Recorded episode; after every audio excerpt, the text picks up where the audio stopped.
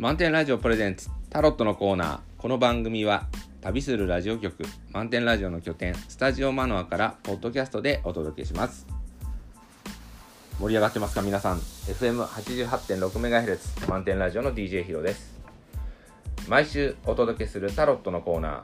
今週も漫画家でセラピストでフラダンサーの歌うつきさんをお招きしてお送りします。こんにちは。こんにちは。今日ももう金曜日、はい。えー2019年1月25日、はい。えー気温21点、まあ、室内の温度21.4度。はい。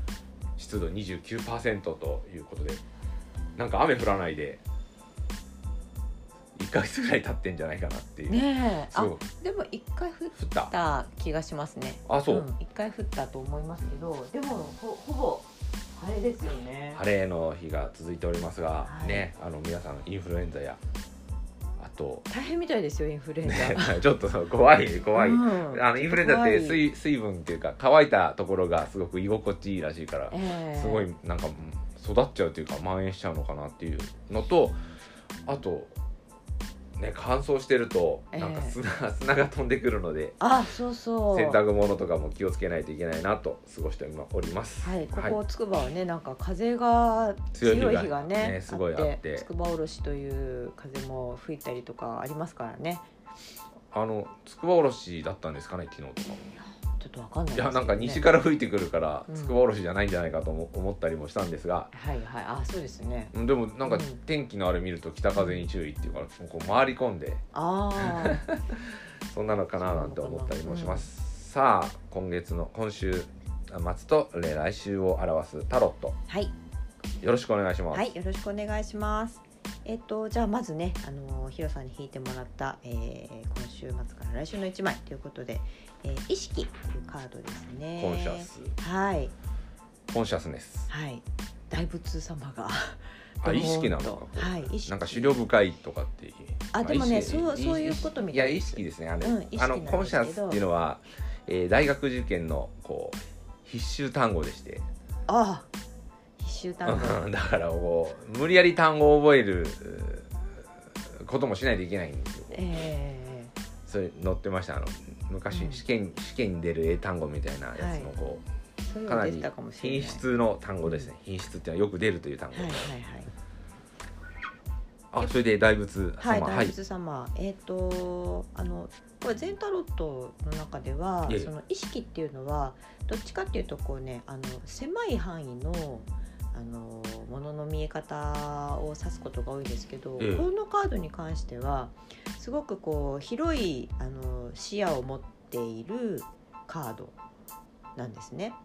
全タロットの中でうん。うん。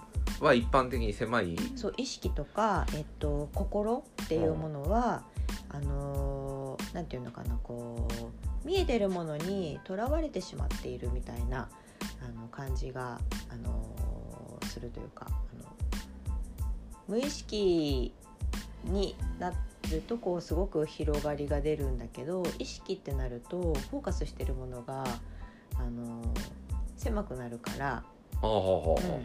だから割とあの意識とか心とかあのマインドとかっていうふうにあの表現されるんですけどあのちっちゃいものをイメージししてそそこにばかりとらわれないでみたいなことが多いんですけどこれに関してはあの意識だけどすごくこう広い視野を持ってあのこうなんて言うんでしょうね。こう全体を見渡すというか。うん。うん、だからこうちっちゃいことにとらわれてるんじゃなくあの大きな視点でこうものを見る機会に恵まれるのかなというかそういうチャンスが来るのかなというか、タロットの中のカードの中で、うん。コンシャスネスっていうのはたくさんあるっていう意味。そうそういうことでは。そういうことではないんですけどあの意識とか心とかっていうことにのカードが関関係するカカーードがいっぱいあって。てでここは広く見ろと。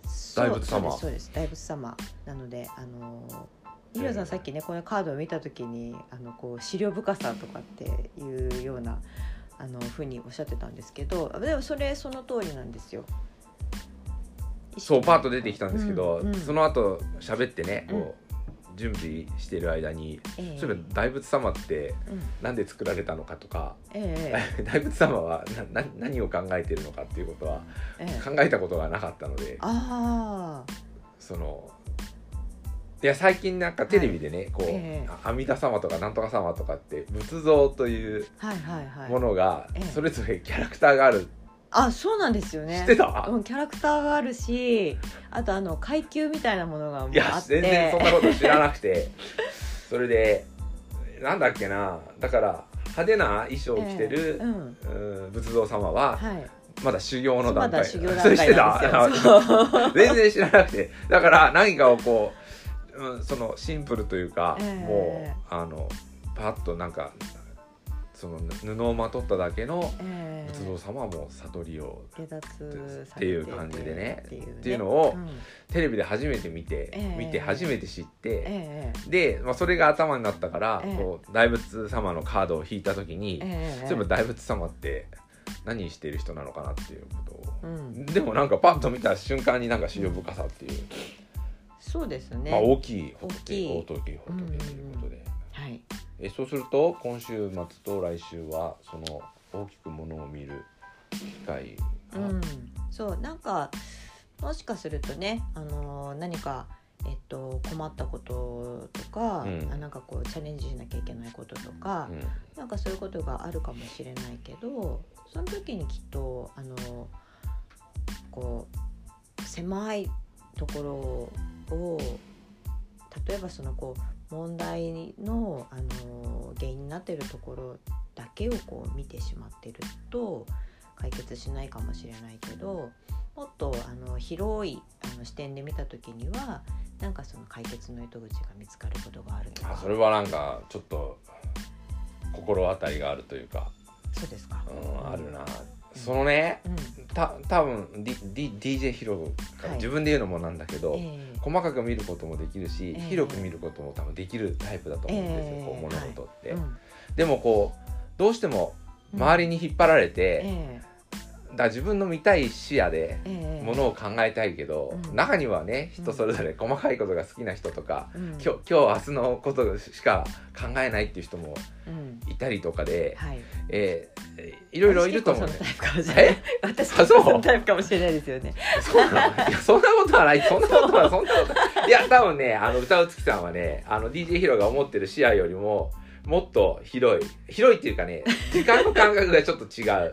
広さはね多分広さは自分の方 DJ ヒロの方が広いと思ったり、はい。こう蓄積されてるものは違うと思うんだけど えあのそれでも見えてるのがじ DJ ヒロの場合は10年20年ぐらいのところがあるところを、ええ。ももっと大きいのとあとなんだろうなこうその例えば魂の話になるとこれもわからないよね。ーあわかんないですよね。うん。だからそういうところで話されると あれが違うなレンジっていうかええ。その時間の感覚とか空間とかねそそれだけじゃなくてもっとなんかあー。あーなるほどそうか。そそううそういう意味いでは。やそれでねだからはい。こう、えっと、どうしてもその自分が見たいと見たいと思ってるのがこだわりなのかどうかわからないけど、ええ。まあ人と接するとうん。その見たい領域が、うん。あのなかなか共有できなくて、えだからこうなんだろうな。大きなな波の中でええ。こう見なきゃいけないものもあるし、えうんうん。例えば今日は寒いですね暑いですねって言ってもでも例えば1月だから外は5度とか8度とかで寒いっちゃ寒いんですよ。でもどうせこれから暖かくなってくるし、ええ。こうやってお日様が当たってればうん。こう、気温に気温ほど寒く感じないっていう見方もできるじゃないですか。そうですね。でそれなのに寒い寒い寒い寒いって言われるとうん。なんか疲れちゃうしこっちもイライラしてくるしそそれしかないのかよみたいあな。あそうあありますねそういうことね。ね、うん。だからこうどうしてもっと違う角度で見ない見ないのかなというか、うん。あの少なくとも見るのは勝手なんですが「えー寒いですね」って言っておおあのなんていうのかな。こう同意を求められても、ええ私は今日は晴れてるしポカポカしてるからいいんじゃないかとうん。思ったりしてるのではいはい。でそうそういう意味じゃねこうなんかこうコンシャスネスはい。ねこそうね。意識というのがうん。人それぞれ、えー違う中でこうなんか広く大きくものを見たいなっていうのがすごく賛成で。でも、はい。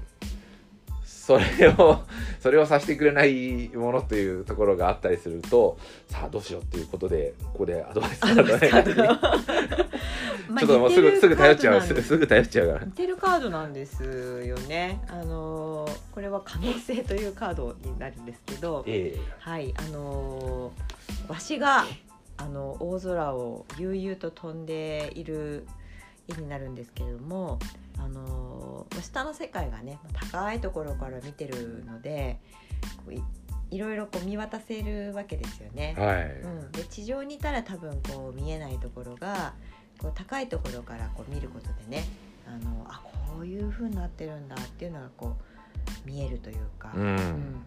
だからあのこれもだから視点をあの多分こうた高く持つというかね、うん。上から目線っていうのとは多分違う。あわかりますよあの、うん、上から目線とかっていうことではなくて、えあの広く見る。えうん。うん、で全体を見るとか、なんかそういう見方をするとこうやっぱ広い視点っていうものがあの自然とね見えるんじゃないかなっていうねじゃないかと思うんですけどこれ可能性っていうカードなのでえっ、となんていうかなあの可能性だからこの未来のことですよね。可能性ってね。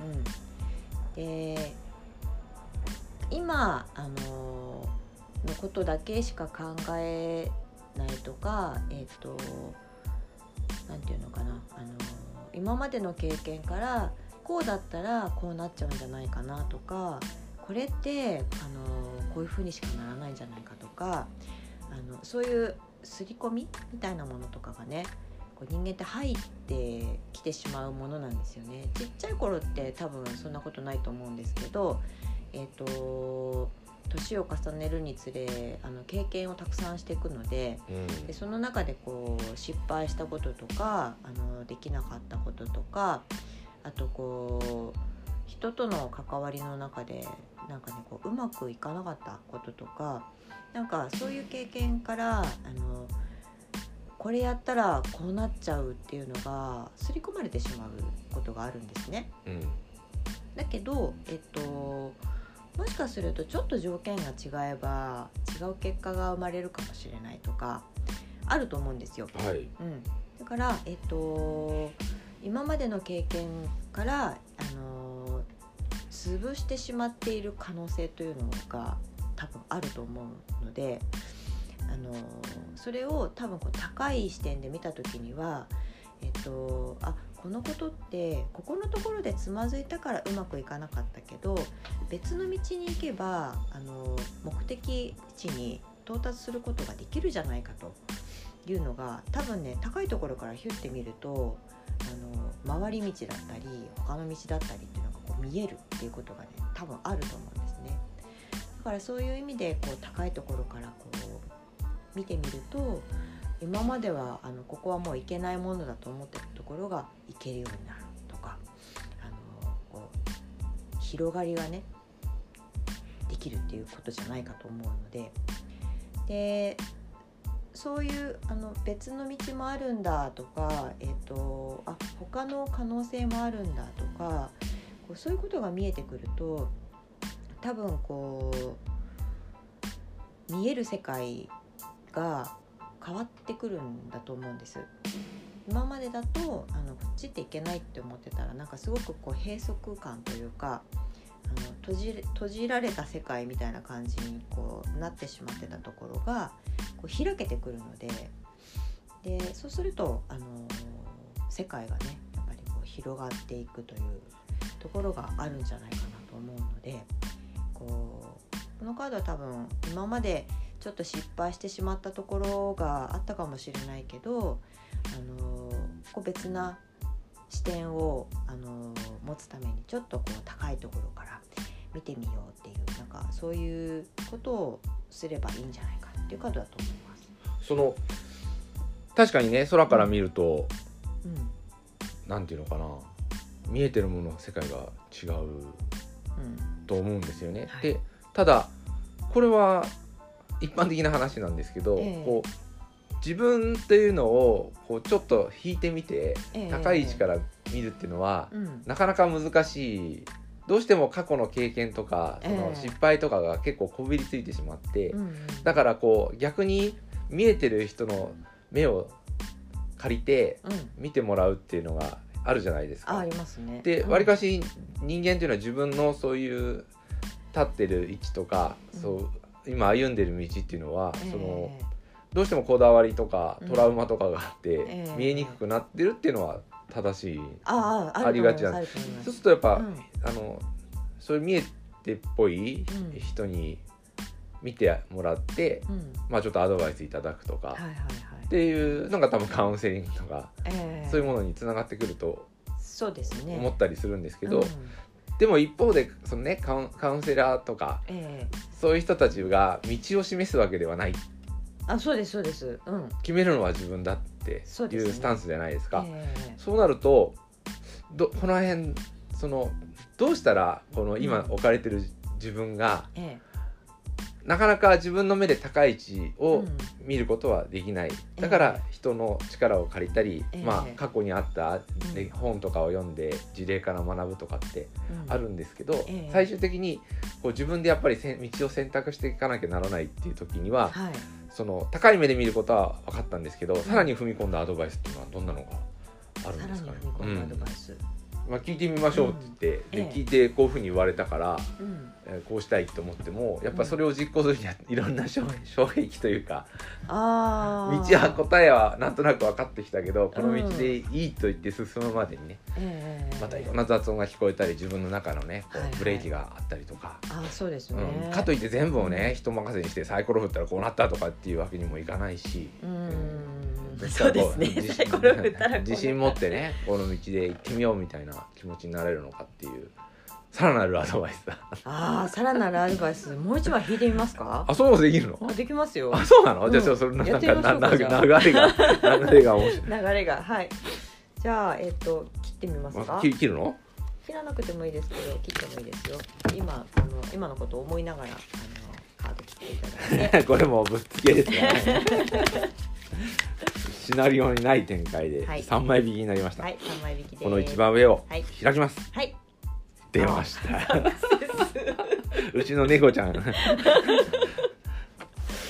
はいサクセスというカード成功ですね。あこれはいやもう直感的に言うと、はい。もう成功してるとお思って歩けと、え堂々と。堂々といけと。うちのあのルナちゃんっていう、はいにゃんこが、はい堂々と家の中を歩いてるようなイメのしのしと。イメージイメージ でというふうになりましたがさあ、はい。ジェンタロットの専門家の歌うつきさんから見てどうでしょうか？そうですね あのーうん。自分を信じていけばいいんじゃないでしょうかっていう感じですね。ましたね、はい。まあそれが一番なのかな。だからまあ情報としてあのまあこういった事前状況になったら人はどういうふうに動くものだっていう過去の歴史に学びそしてこう客観的なより客観的な視点を持ってるであろうっていう方のアドバイスを受け入れながら自信持って歩くということなんですかね。そうですね、まあ、カウンセリングの中ではあのこの自分に自信を持つっていうのはやっぱすごくあの大変だっていうことであのやってもらうことがあるんですけどあのどうするかっていうとあの自分が心地いいと思うことをまずはあの身近なところからあのやるっていうところからスタートなんですよ。えっと結構あのなんでしょうね。こう食べるもの一つとってもなんかえっ、と自分があこれ食べたいなとかっていうので決めるのももちろんあるけどなんかこれは食べといた方がいいのかなとかあとあの家族がこれが好きだから、えっと自分はそこまでじゃないけど家族に食べさせてあげたいからっていう理由であの家族に合わせたものばっかり食べてるとかなんかそういう方も中にはいらっしゃるんですけど、あのそこをねあの、まあ、3回に1回は自分が一番食べたいものをこうおかずに入れちゃうとかあの普段ちょっと我慢してるスイーツをなんかあのたまには買っちゃうとか、え。うん、なんかそういうこう普段ちょっとこうがついつい我慢しちゃってることとかがもしあればあのそれをあえてねあのちょっと我慢しないで、えっと実行してみると。でその実行してみた時に自分がどんな気持ちになるのかっていうことをちょっとこう実感してもらって、あのねうん、私もカウンセラーの先生に、はいその師匠の先生に、ええかかかってるっていうか見てもらった時があって、はいはい。あの今みたいなお話されたんですよ。それで、まあ、こういった苦しみを脱却するにはっていうことだったのか知らないけど流れでええ。アドバイス、そういったアドバイスいただいて、ええ。そのプリンが食べたかったらプリンを食べればいいうん。プリンを食べて美味しかったと感じればいいって言って、何言ってんだろうと思って、うん。プリンなんてね、うん。あのそんな買えばうん。帰り道でも買えるし、うん買いたい時に買えるし、うん。プリン食べて幸せになれるわけじゃないじゃんとか思って、うん。その時は分からなかったんですよ、うん。で、まあ、あの時はお薬も飲んでたりねうん。してたんですけどお薬が抜けて、うん。その今の話プリンが食べたいなと思った時にプリンを食べるっていうことがなんて幸せなことなんだろうかという、あの決して自分は我慢してたわけでもないし、うん。えーなんていうのかなプリン食べようと思ったらプリンぐらい食べれるわって思ってて、うん。だからそこに幸せを見出したりはしなかったんですけど、ええ。そのその意味がやっと分かった、ああ。うん、やっと分かったのが23年前かもしれないけど、うん。それで師匠もその話してたんですね。それであの なんだっけな。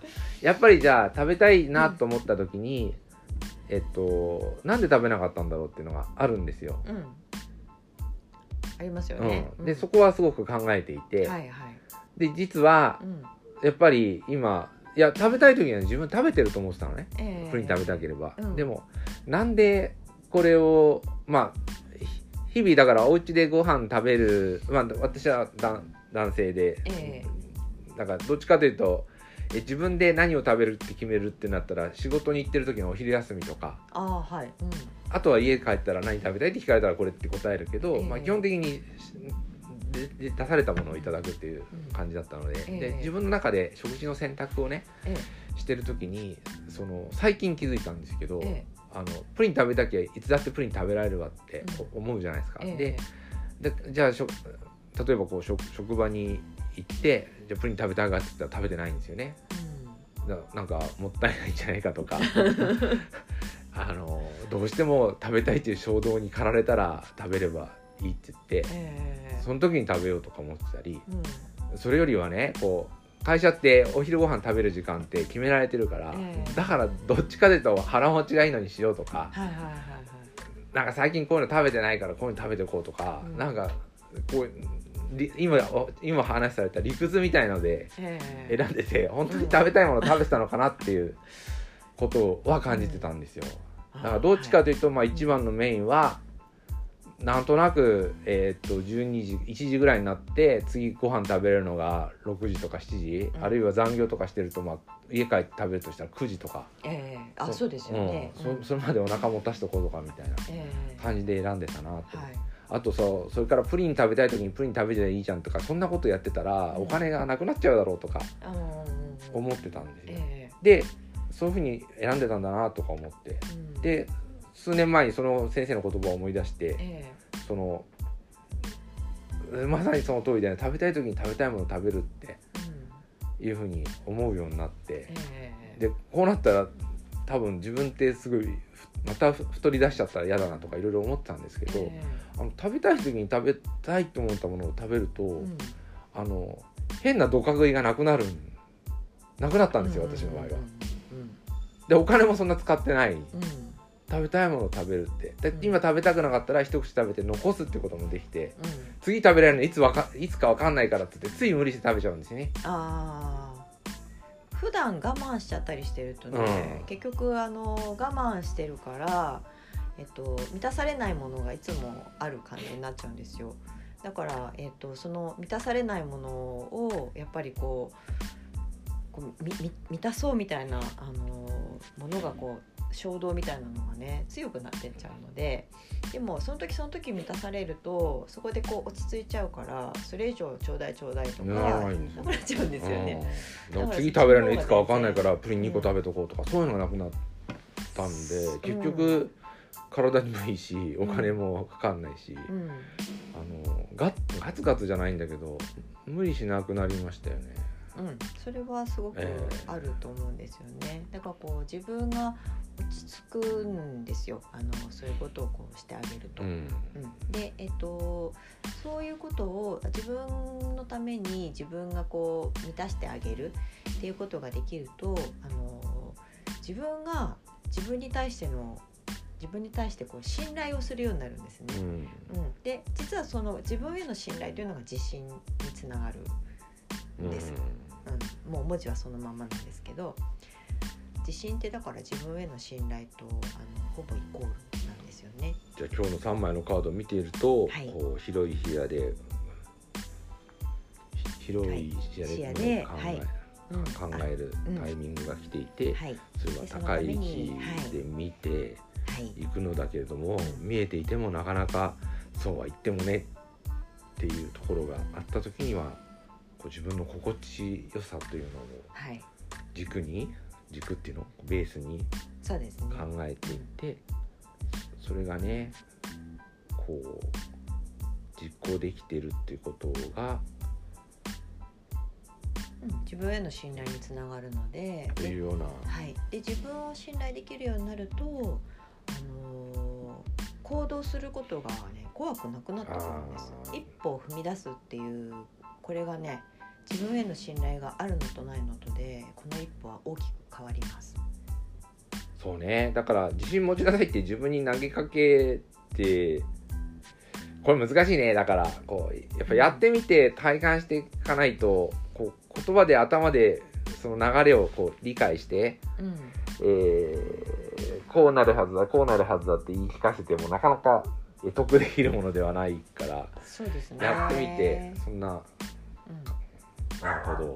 はい、自信自信をつけるってねあの結構多分自己啓発の本とかいっぱい出てると思うんですけど、えっと何かができるようになれば自信がつくんじゃないかって思われがちだと思うんですね。だから、えっとあのすごい勉強ができるようになるとか、えっとなんかこうピアノが上手になるとか絵がうまく描けるようになるとかこう専門の知識とか資格を得るとかなんかそういうことでねあの自信をつけるっていうことを、えっと、考える方多いと思うんですけど。多いですね、うん。あれでも終わりがないんですよ。実はそうなんですよ。終わりがないっていうのはそれでは結局自信がついてないっていうことなんですね。うーんといやそれも終わりがないっていう一つとう、んうんまあこれでいいこのやり方で私は正しいんだっていう変な自信になってるみたいで。ああでそれ本当に自信じゃないから変な自信なんだだと思いますよ。って思うんですよね、うん。だからえーちょっとさっきの朝まあちょっとここの放送じゃないんだけど朝なんか矛盾してることを平気で言ってるよなっていうところになっててうん。なんかみ妙な得体の知れない自信で だからおか自分の中で自己矛盾してるのに、おかしがこうむ自己矛盾を消すための自信なのかみたいな。うん、だからでもあの実はすごいしもっとシンプルであのさっきだからプリン食べたいなっていう時にプリン食べて。あのプリンをもう買って食べる。でその食べた時のあのこうあ美味しかったとかなんかこうあ食べられて嬉しいとかなんかその時に感じるものっていうのがあるはずなんですけどそれをしっかりねええ。受け取るっていうなんかそれが自信にそうなんつながっですよねていく自信っていうかだから、でうん。あの満たされてプリン食べたらケーキケーキ食べたらアイスクリームっていうふうには展開しないからすごくお穏やかというか、はい、はい。実はとてもシンプルなことなので、うん、なんかぜひねちょっとあの自信つけたいなっていう方にはあのそういうことをやってもらいたいなと思います、はい、これ、やってみないと分かんないですからね。頭の中で 頭の中でえあれこれ考えてもダメなんですよねこれは。はい。じゃあよろしくお願いします、はい、ありがとうございました。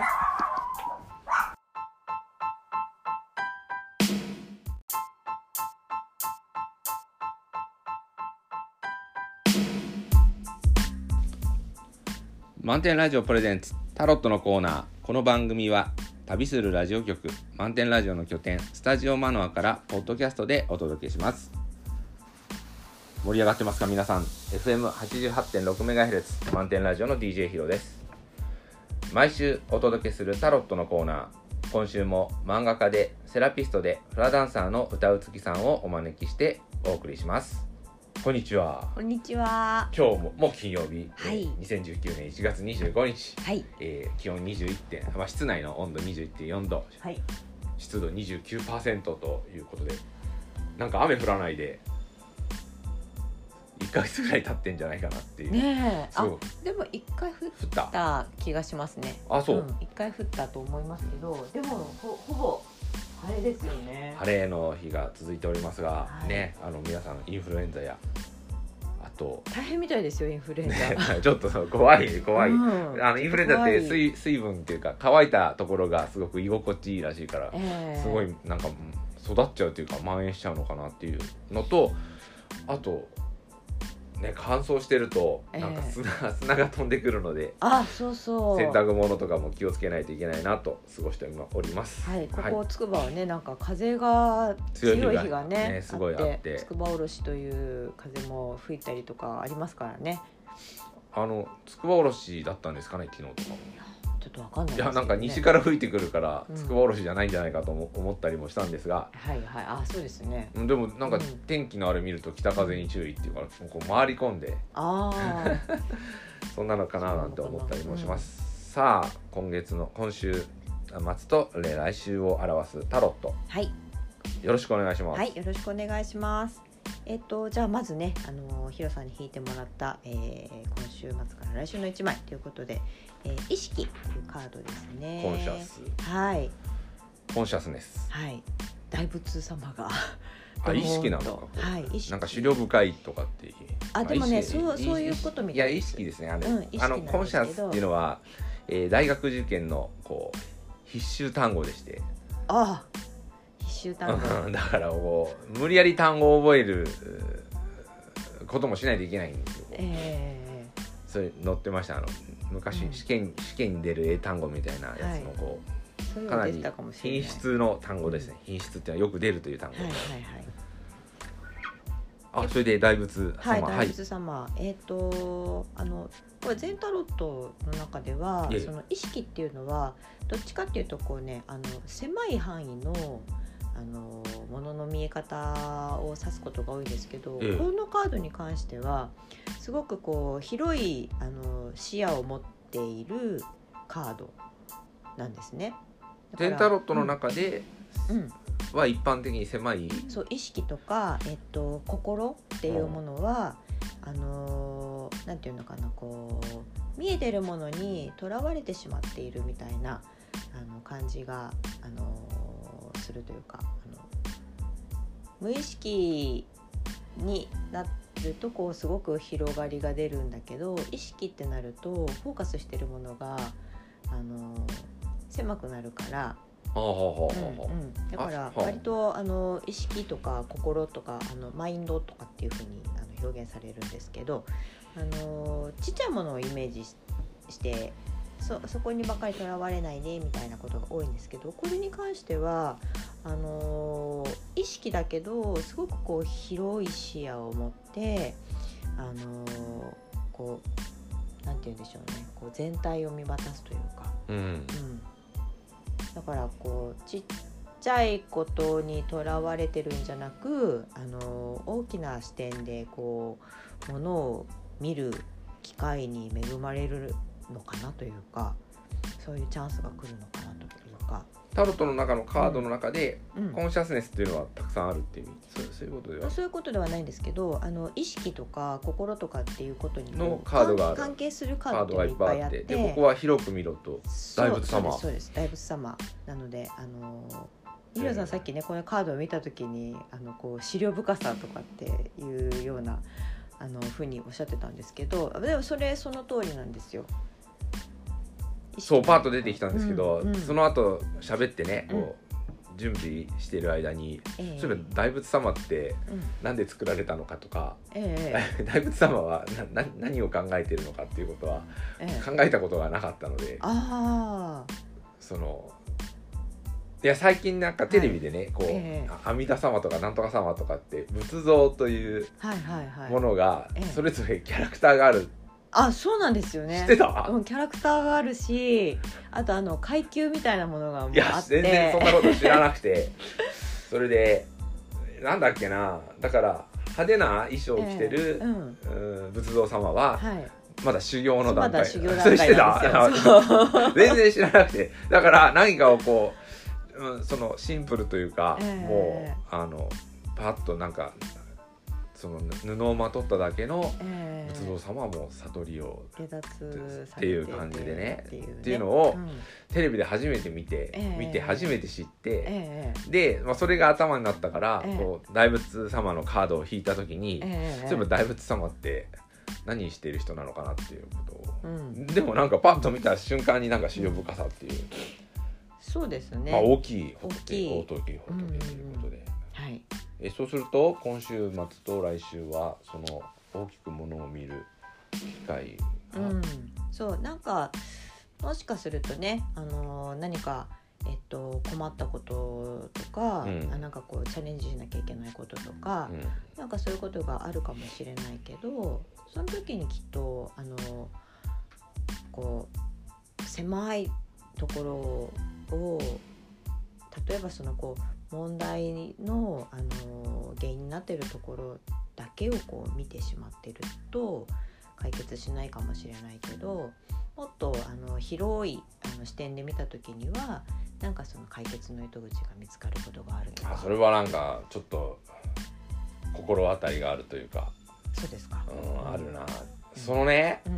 た多分 D D DJ ヒロがはい。自分で言うのもなんだけど、ええ。細かく見ることもできるし、ええ。広く見ることも多分できるタイプだと思うんですよ、ええ。こう物事って、うん。でもこうどうしても周りに引っ張られて、えだ自分の見たい視野でええ。えものを考えたいけど、うん。中にはね人それぞれ細かいことが好きな人とか、うん。今日今日明日のことしか考えないっていう人もうん。いたりとかで、はい。えーいろいろいると思うね。私結構そのタイプかもしれない。え？私そのタイプかもしれないですよね。そういやそんなことはない。そんなことはそんなことはいや多分ねあの歌うつきさんはねあの DJ ヒロが思ってる視野よりももっと広い広いっていうかね 時間の感覚がちょっと違う。広さはね多分広さは自分の方 DJ ヒロの方が広いと思ったり、はい。こう蓄積されてるものは違うと思うんだけど えあのそれでも見えてるのがじ DJ ヒロの場合は10年20年ぐらいのところがあるところを、ええ。ももっと大きいのとあとなんだろうなこうその例えば魂の話になるとこれもわからないよね。ーあわかんないですよね。うん。だからそういうところで話されると、あれが違うなレンジっていうかええ。その時間の感覚とか空間とかねそそれだけじゃなくてもっとなんかあー。あーなるほどそうか。そう。そういう意味いでは。やそれでねだからはい。こう、えっとどうしてもその自分が見たいと見たいと思ってるのがこだわりなのかどうかわからないけど、ええ。まあ人と接するとうん。その見たい領域が、うん。あのなかなか共有できなくて、えだからこうなんだろうな。大きなな波の中でええ。こう見なきゃいけないものもあるし、えうんうん。例えば今日は寒いですね暑いですねって言ってもでも例えば1月だから外は5度とか8度とかで寒いっちゃ寒いんですよ。でもどうせこれから暖かくなってくるし、ええ。こうやってお日様が当たってればうん。こう、気温に気温ほど寒く感じないっていう見方もできるじゃないですか。そうですね。でそれなのに寒い寒い寒い寒いって言われるとうん。なんか疲れちゃうしこっちもイライラしてくるしそそれしかないのかよみたい あなーそうあありますねそういうことね。ね、うん。だからこうどうしてもっと違う角度で見ない見ないのかなというか、わうん。あの少なくとも見るのは勝手なんですが「えー寒いですね」って言ってあのなんていうのかな。こう同意を求められても、ええ私は今日は晴れてるしポカポカしてるからいいんじゃないかとうん。思ったりしてるのではいはい。でそうそういう意味じゃねこうなんかこうコンシャスネスはい。ねこうね。意識というのがうん。人それぞれ、えー違う中でこう広く大きくものを見たいなっていうのはすごく賛成で。でも、はい。それを それをさせてくれないものというところがあったりするとさあどうしようっていうことでここでアドバイスカード ちょっともうすぐすぐ頼っちゃうす。すぐ頼っちゃうから。似てるカードなんですよね。あのーこれは可能性というカードになるんですけど、ええ。はい、あのーわしがあの大空を悠々と飛んでいる絵になるんですけれども、あのー下の世界がね高いところから見てるので、いいろいろこう見渡せるわけですよね。はい、うん、で地上にいたら多分こう見えないところがこう高いところからこう見ることでねあのあこういう風になってるんだっていうのがこう見えるというか、うん。うん。だからあのこれもだから視点をあの多分こうた高く持つというかね、うん。上から目線っていうのとは多分違う。あわかりますよあの、うん、上から目線とかっていうことではなくて、えあの広く見る。えうん。うん、で全体を見るとか、なんかそういう見方をするとこうやっぱ広い視点っていうものがあの自然とね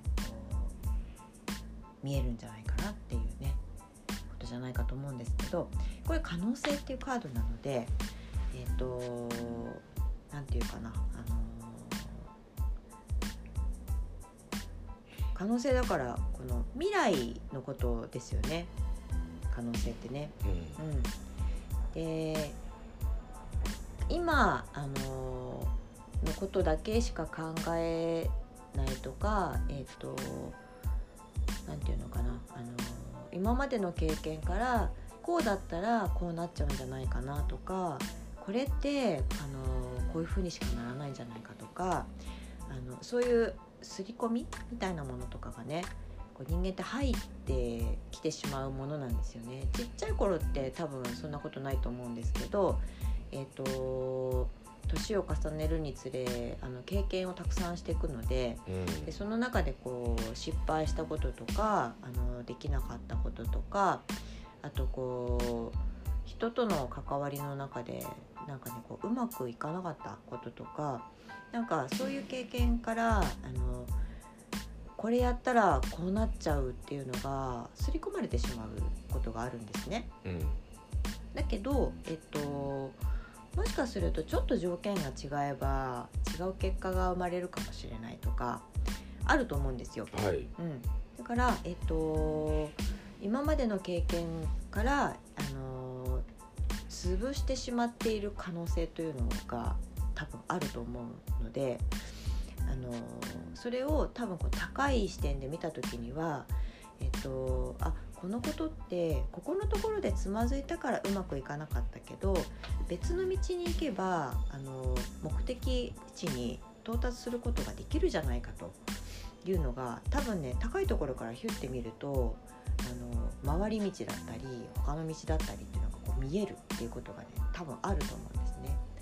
だからそういう意味でこう高いところからこう見てみると今まではあのここはもう行けないものだと思ってたところが行けるようになるとかあのこう広がりがねできるっていうことじゃないかと思うので。でそういうあの別の道もあるんだとか、えっとあ他の可能性もあるんだとかこうそういうことが見えてくると多分こう見える世界が変わってくるんだと思うんです。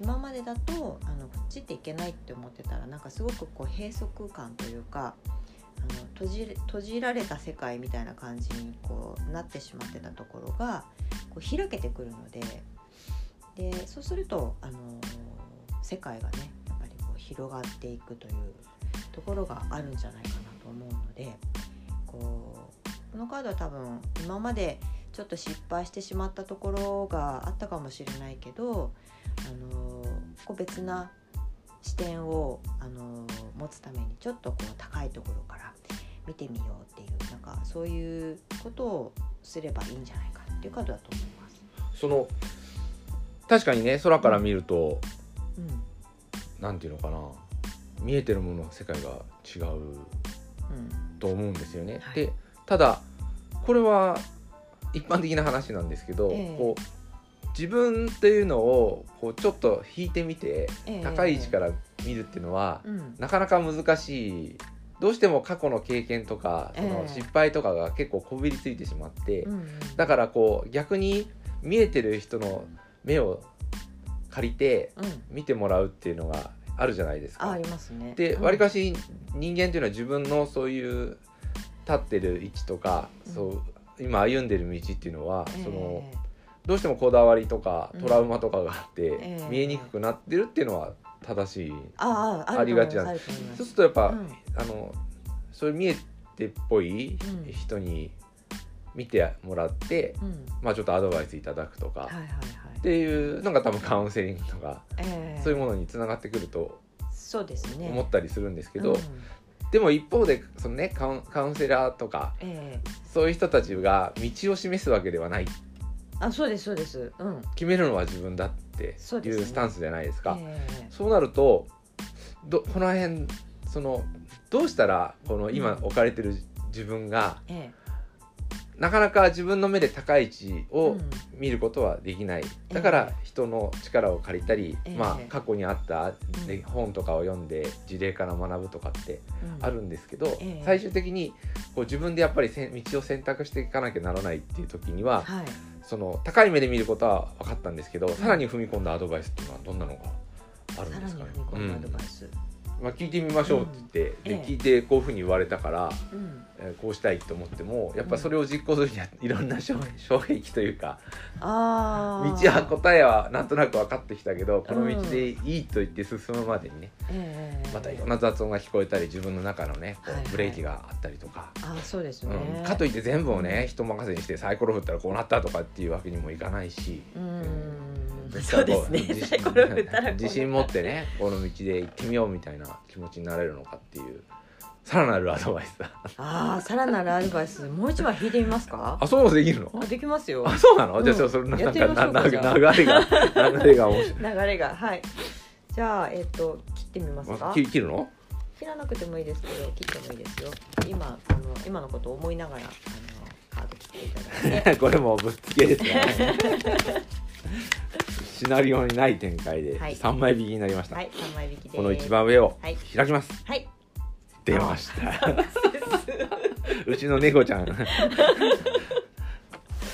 はいサクセスというカード成功ですね。あこれはいやもう直感的に言うと、はい。もう成功してると思って歩けとええよ、っていうのよ堂々と 堂々といけと。うちのあのルナちゃんという、はいにゃんこが、はい。堂々と家の中を歩いてるようなイメのしのしと。イメージ イメージでいけというふうになりましたがさあ、はい。ジェンタロットの専門家の歌う月さんから見てどうでしょうか？そうですねあのーうん。自分を信じていけばいいんじゃないでしょうかっていう感じですね。ましたね、はい。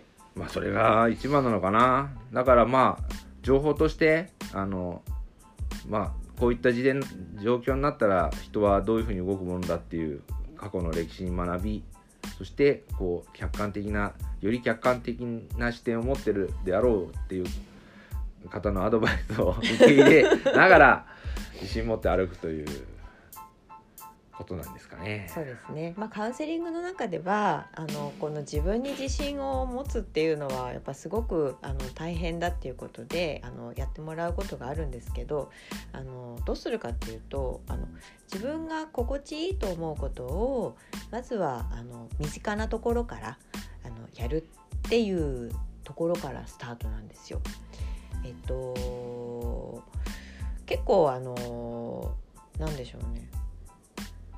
こう食べるもの一つとってもなんかえっと自分があこれ食べたいなとかっていうので決めるのももちろんあるけどなんかこれは食べといた方がいいのかなとかあとあの家族がこれが好きだから、えっと、自分はそこまでじゃないけど家族に食べさせてあげたいからっていう理由であの家族に合わせたものばっかり食べてるとかなんかそういう方も中にはいらっしゃるんですけど、あのそこをねあの、まあ、3回に1回は自分が気番食べたいものをこうおかずに入れちゃうとかあの普段ちょっと我慢してるスイーツをなんかあのたまには買っちゃうとか、え。うん、なんかそういうこう普段ちょっとこうがついつい我慢しちゃってることとかがもしあればあのそれをあえてねあのちょっと我慢しないで、えっと、実行してみると。でその実行してみた時に自分がどんな気持ちになるのかっていうことをちょっとこう実感してもらって、あのねうん、私もカウンセラーの先生に、はい。その師匠の先生に、ええかかかってるっていうか見てもらった時があって、はいはい。あの今みたいなお話されたんですよ。それで、まあ、こういった苦しみを脱却するにはっていうことだったのか知らないけど流れでええ。アドバイス、そういったアドバイスいただいて、ええ。そのプリンが食べたかったらプリンを食べればいいうん。プリンを食べて美味しかったと感じればいいって言って、何言ってんだろうと思って、うん。プリンなんてね、うん。あのそんな買えばうん。帰り道でも買えるし、うん買いたい時に買えるし、うん。プリン食べて幸せになれるわけじゃないじゃんとか思って、うん。その時は分からなかったんですよ、うん。で、まあ、あの時はお薬も飲んでたりねうん。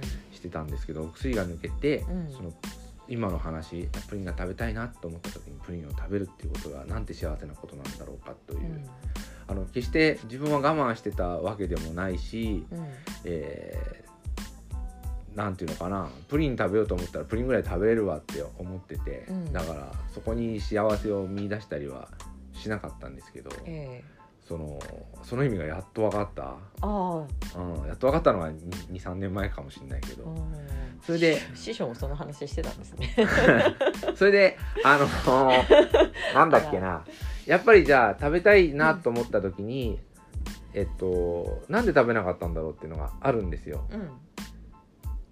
ありますよね。うん、でそこはすごく考えていて、はいはい。で実はうん。やっぱり今いや食べたい時には自分食べてると思ってたのねええプリン食べたければ、うんでもなんでこれをまあひ日々だからお家でご飯食べるまあ私は男男性で、えだからどっちかというとえ自分で何を食べるって決めるってなったら仕事に行ってる時のお昼休みとかああはい。うん。あとは家帰ったら何食べたいって聞かれたらこれって答えるけど、ええ。まあ、基本的に出されたものをいただくっていう感じだったので,、ええ。で自分の中で食事の選択をねえしてる時にその最近気づいたんですけど、えあのプリン食べたきゃいつだってプリン食べられるわってう思うじゃないですか。ええ。ででじゃあ例えばこう職職場に行ってじゃあプリン食べたいかって言ったら食べてないんですよね。だなんかもったいないんじゃないかとか あのどうしても食べたいっていう衝動に駆られたら食べればいいって言ってええその時に食べようとか思ってたりうん。それよりはねこう会社ってお昼ご飯食べる時間って決められてるから、ええだからどっちかというと腹持ちがいいのにしようとかはいはいはいはい。なんか最近こういうの食べてないからこういうの食べていこうとか、うんなんかこうり今今話された理屈みたいのでええ選んでて本当に食べたいもの食べてたのかなっていうことは感じてたんですよ。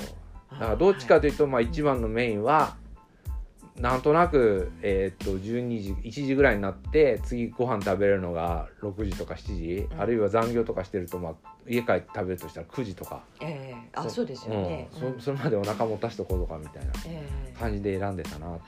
あとそうそれからプリン食べたい時にプリン食べていいじゃんとかそんなことやってたらうん。お金がなくなっちゃうだろうとかあのー思ってたんで。え。でそういうふうに選んでたんだなとか思って。えうん。で数年前にその先生の言葉を思い出してえそのまさにその通りで、ね、食べたい時に食べたいものを食べるっていうふうに思うようになって。ええ。でこうなったら多分自分ってすぐまた太り出しちゃったら嫌だなとかいろいろ思ってたんですけど、えあの食べたい時に食べたいと思ったものを食べると、えうん。あの変などか食いがなくなるなくなったんですよ、私の場合は。うんでお金もそんな使ってない。うん。うん食べたいものを食べるって。でうん。今食べたくなかったら一口食べて残すってこともできてうん。次食べられるのいつわかいつか分かんないからって言ってつい無理して食べちゃうんですよね。ああ普段我慢しちゃったりしてるとね、うん。結局あの我慢してるから、えっと、満たされないものがいつもある感じになっちゃうんですよ。だから、えっと、その満たされないものをやっぱりこうこうみみ満たそうみたいなあのものがこう衝動みたいなのがね強くなってっちゃうのででもその時その時満たされるとそこでこう落ち着いちゃうからそれ以上ちょうだいちょうだいとかなくなっちゃうんですよね。うんだから次食べれるのいつかわかんないからプリン2個食べとこうとかそういうのがなくなったんで結局体にもいいしお金もかかんないし、うん。あのガッガツガツじゃないんだけど無理しなくなりましたよね。うん、それはすごくええあると思うんですよね。だからこう自分が落ち着くんですよ。あのそういうことをこうしてあげると。うん。うん。で、えっと、そういうことを自分のために自分がこう満たしてあげる。っていうことができるとあの自分が自分に対しての自分に対してこう信頼をするようになるんですね。うん。うん、で実はその自分への信頼というのが自信につながる、うんです。うん、もう文字はそのままなんですけど自信ってだから自分への信頼とあのほぼイコールなんですよね。じゃあ今日の3枚のカードを見ていると、はい。こう広い視野でひ広い視野で,、視野で考えはい。うん考えるうん。タイミングが来ていて、はい。それは高い位置で見てはい。いくのだけれども、見えていてもなかなかそうは言ってもねっていうところがあった時にはこう自分の心地よさというのをはい。軸に軸っていうの？をベースに。考えていってそれがねこう実行できてるっていうことが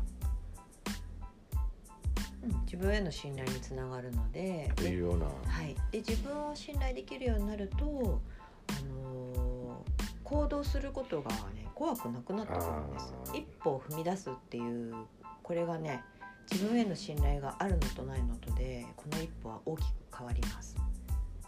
そうねだから自信持ちなさいって自分に投げかけてこれ難しいねだからこうやっぱやってみて体感していかないとこう言葉で頭でその流れをこう理解して、うん、えーこうなるはずだこうなるはずだって言い聞かせてもなかなか得得できるものではないからそうですね。やってみてそんなうんなるほど。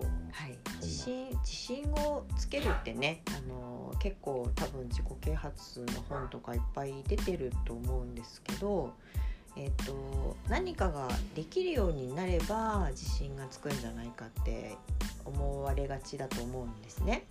だから、えっとあのすごい勉強ができるようになるとか、えっとなんかこうピアノが上手になるとか絵がうまく描けるようになるとかこう専門の知識とか資格を得るとかなんかそういうことでねあの自信をつけるっていうことを、えっと、考える方多いと思うんですけど多いですね、うん。あれでも終わりがないんですよ。実はそうなんですよ。終わりがないっていうのはそれでは結局自信がついてないっていうことなんですね。うーんといやそれも終わりがないっていう一つとう、んうんまあこれでいいこのやり方で私は正しいんだっていう変な自信になってるみたいで。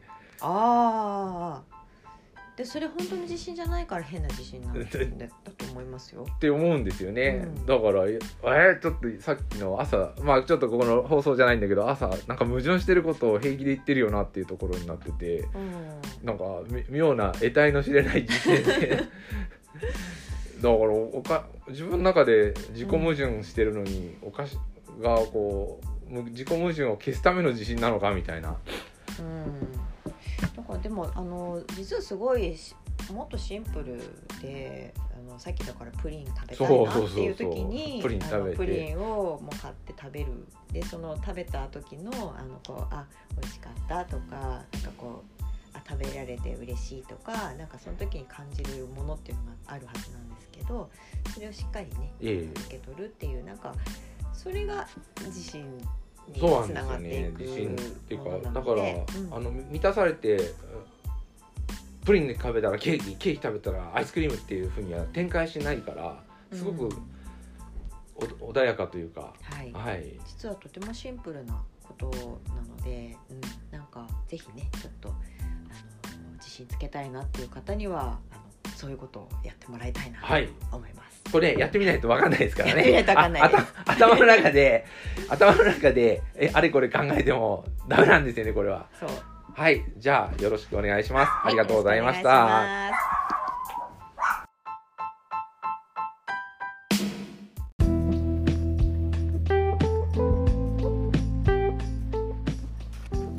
満点ラジオプレゼンツ。満点ラジオのコーナー。この番組は旅するラジオ局満点ラジオの拠点スタジオマノアからポッドキャストでお届けします。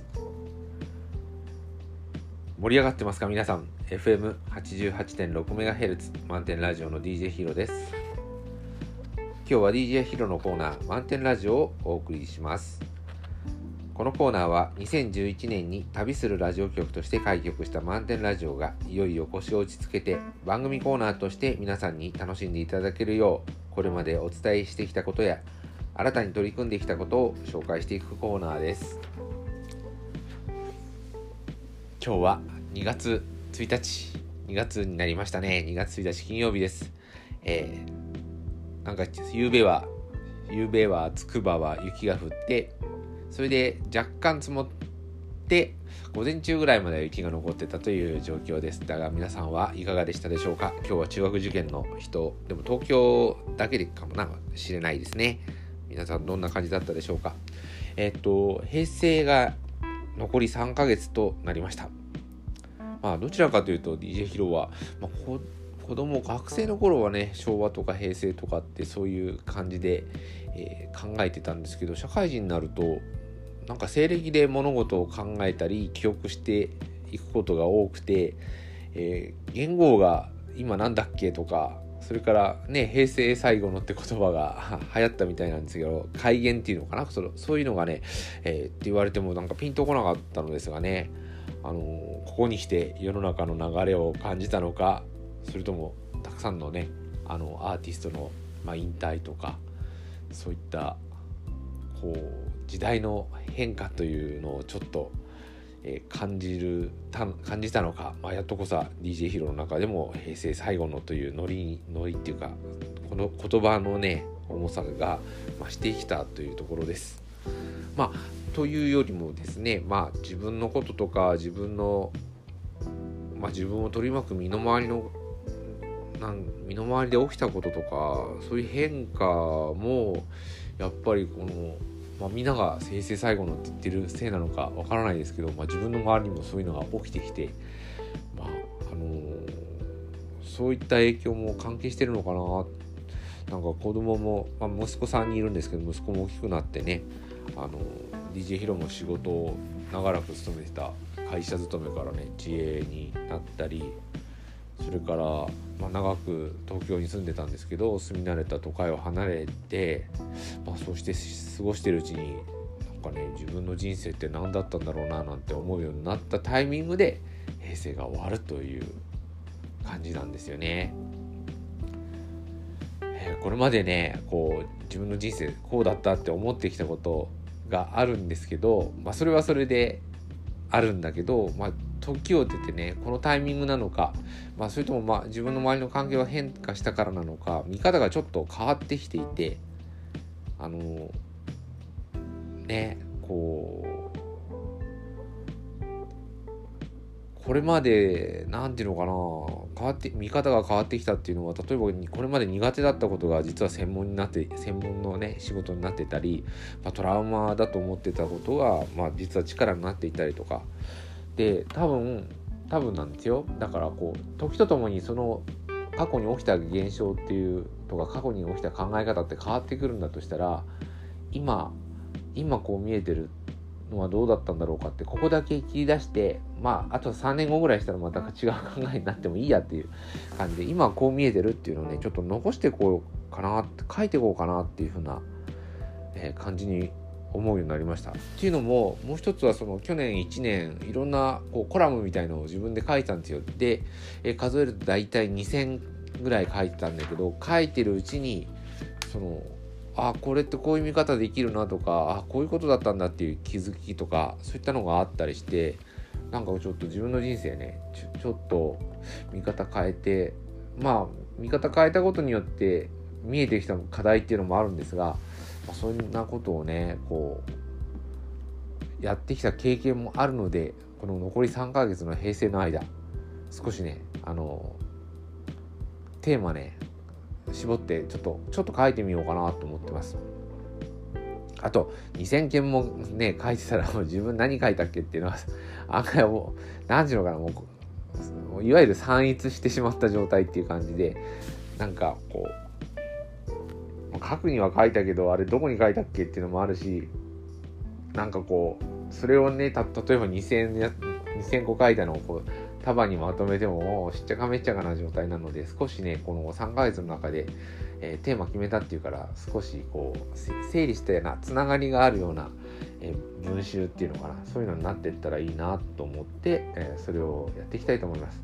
えっと差し当たりテーマ10個選んだんでで大体6回シリーズで連載していくと、まあ、60個ぐらいで平成が3ヶ月あるってことは90日あるから、まあ、1日1個弱のペースで書いていけばいいなということで思ってます。あのまあ、とりあえずはね SNS に投稿してくるような感じなんだけど、まあ、SNS で、まあ、反応を見て、まあ、反応っていうのは受ける受けないもそうだけどなんか誤解をねこうあこう受け止めちゃうんだっていうのがあったらそこ修正していきたいのでねそれが、えー、まあ特に問題なければそれからちょっとまあ問題あれば多少表現修正したりして、えー、どっかまとめて、まあ、まあ、インターネットだったらブログでもいいし、まあ、ちょっとした、えーなんか冊子みたいのにしてもいいかなと思ってるのでそれをね作っていきたいと思っている、えー、昨今2月1日の決意でしたではまた来週の配信をお楽しみにここまでの放送は DJ ヒロでした。